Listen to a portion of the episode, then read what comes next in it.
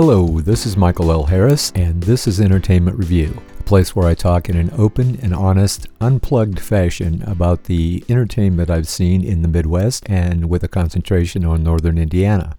In this episode, which I've entitled Into the Oak Woods Art Barn, I review my opening night attendance at Into the Woods at the Round Barn Theater at the Barns of Nappanee. And I share a little bit about the Oakwood Resorts Art Festival sponsored by the Syracuse Wawasee Chautauqua. I did not attend the annual art festival at Nappanee this year, however. In years past, I have attended primarily because my season ticket at the Round Barn Theater also included a pass to the Arts and Crafts Festival. But honestly, even though the festival was billed this year to be bigger and better than ever, I've just not been compelled by my past year's attendance enough to fork over the extra bucks to go. Now, I'm not saying that there aren't some interesting things there. There are. Last year, uh, there was a great furniture manufacturer, an Amish gentleman, and he had some really cool stuff. But the price range was so far out of mine that I ended up with a jar of jam and some scented rock salt instead. This year, I attended instead the art festival at the Oakwood Resort in Syracuse, Indiana. There was no charge to get in, and although it wasn't very big, I felt like there was a great mix of arts and crafts there. And while the Barns Arts and Crafts Festival may have been good this year,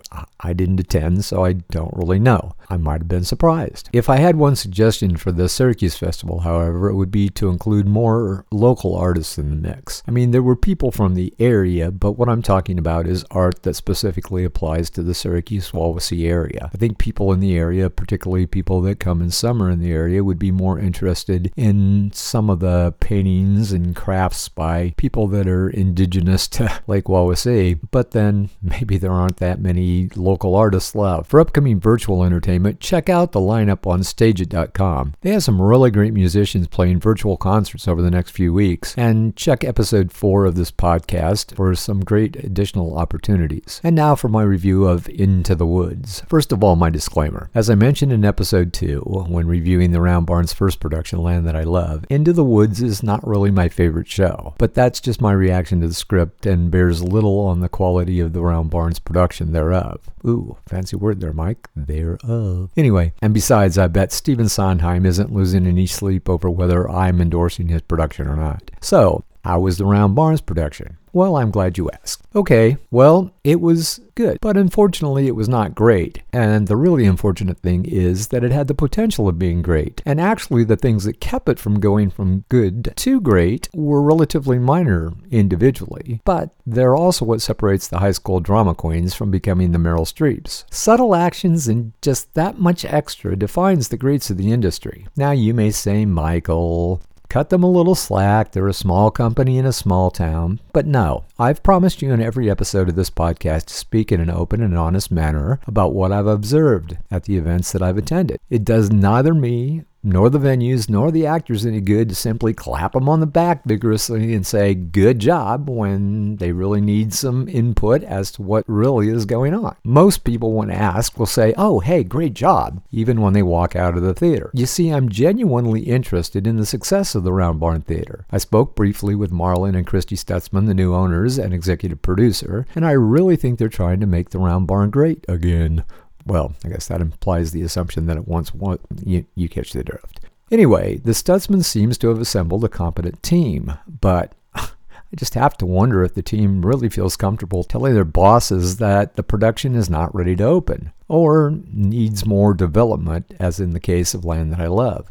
Now, I know summer stock is hard, and this cast was notably exhausted, but that's the nature of summer stock, or in this case, I guess, resident company. It's an endless process of long days preparing for the next show, and these shows have particularly long runs. Touring companies have long runs, but they aren't preparing a new show to open weeks after the first one starts. Professional actors, and I would have to classify the Round Barn as a setting where I would expect professional actors, and not just a serendipitous happenstance have to be prepared to go on like it's the first time, the most exciting performance they've ever done every time. Thankfully, there is a relatively long lapse before their next and final show of the season, A Christmas Carol. And since I doubt that they're rehearsing that show now, hopefully they'll have time to get good and rested and rehearsed up before they close the season, and hopefully, therefore, they will close the season on a really high note. Because what they really need right now is just to get people into this theater and be brilliant enough that people will want to come back. I also think that a few more perks and a slightly lower price point in their season ticket package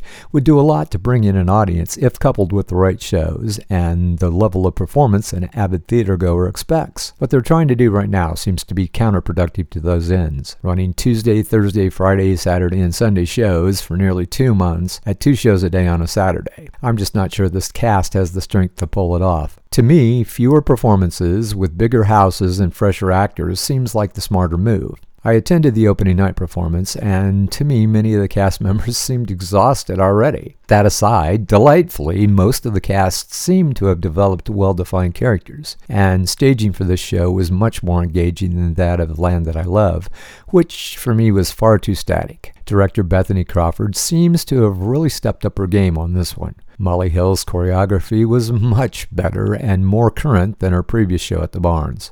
On the vocal performance side of things, the cast was generally on tune.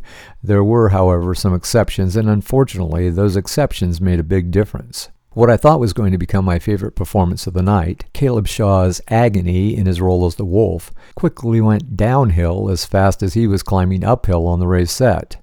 About three quarters of the way through the song, what promised to be a great song really took a foul turn as he tried to belt out a high note and instead belted himself way off the scale and way off tune. I was really disappointed because I was really liking both the song and his performance, but he went so far off key for just long enough to break the spell for me. And while his general performance as the wolf was engaging, his dual role as the prince left me wanting. The problem was he really wasn't as committed to his Dudley Do-Right persona as the prince as he had been to the wolf, and so ended up giving us more of a lame duck performance. Equally as disturbing was Finnegan Elliott's Jack.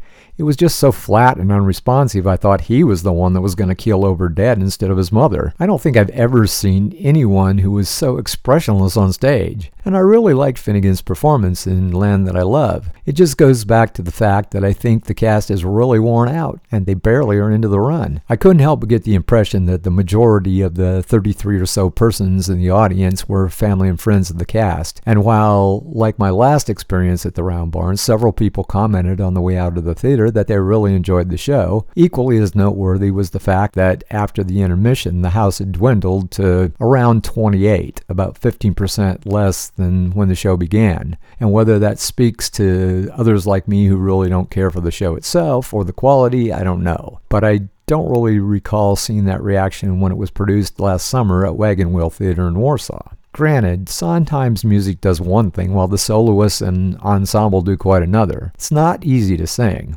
But that's why we have a vocal coach. And generally, I think Paul Thompson did a good job of coaching his vocal talent. But there were those exceptions that I mentioned, and there were just far too many vocal pas, even on opening night. They were the small things that broke the cow's back, and generally I liked that cow, but I guess you had to see the performance in order to get the reference. Anyway, seriously, the strength of this show is written is in its music. So when you fall that far off key, and what I would consider the strongest parts of the show, it just taints the entire experience. And even when the soloists were on tune, there was just not enough intensity of performance that is required for the show to go from good to memorable. Equally disappointing was Rachel Peters' vocal performance as the witch.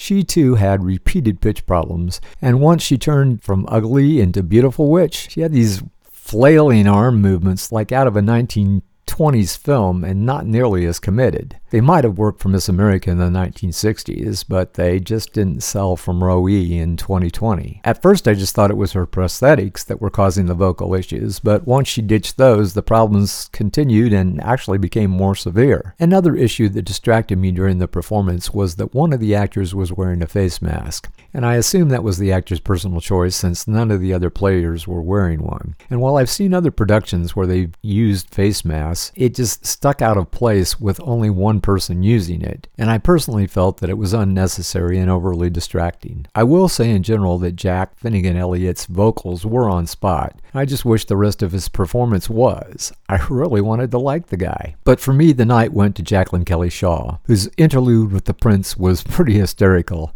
and a reprise of No One Is Alone, by far the best song of the show, was heart wrenching. The ensemble performed well together, particularly from a vocal performance perspective. However, they still lacked that extra bit of interactiveness with each other that makes for a connected and emotionally driven audience experience. But generally, this show was so far superior to Round Barn's first that that in itself was a stunning achievement. And I have to give kudos to the Stutzmans and their team for that. In fact, one of the highlights for me of the evening, and what I originally thought was probably going to be pretty sappy, was a pre performance video where the Stutzmans talked about the show and their vision for it. I actually found that quite helpful for me in better relating to the show itself and to the Stutzmans' general vision of what the Round Barn is all about but I still wish someone would iron that scrim. I also appreciated the director's program note, which further added to my experience, and even though I didn't read it until I was preparing this podcast, I really liked what she had to say. The other big highlight for me of the evening was actually after curtain, when the cast initiated a new tradition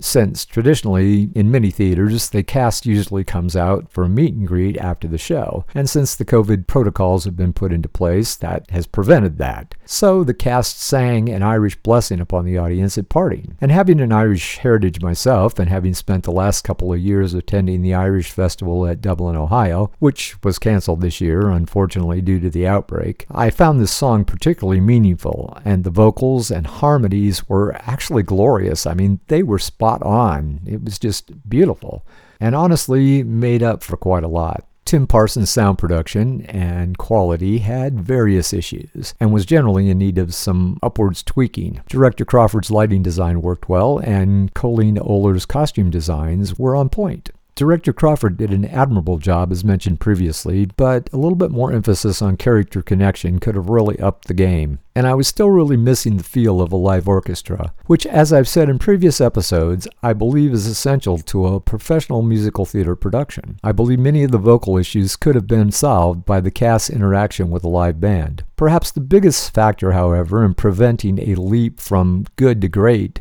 was performance pacing, and this directly translates into the competitive edge that just makes or breaks a show. I sincerely hope that the Barns audience can hang in there long enough for the Stutzmans and their team to hit that sweet spot of production that will bring a new level of quality to the Round Barn, one that's been missing for far too many years. This theater has, and once again can, be a real asset to Nappanee and the whole Northern Indiana theater community, but it will take some intensive focused effort with a dedicated commitment to a higher level of production in order to pull that off. Into the Woods runs at the Round Barn Theater at the Barns of Nappanee through October 17, 2020. Tickets for both the performance and pre-performance meal are available at the box office and online.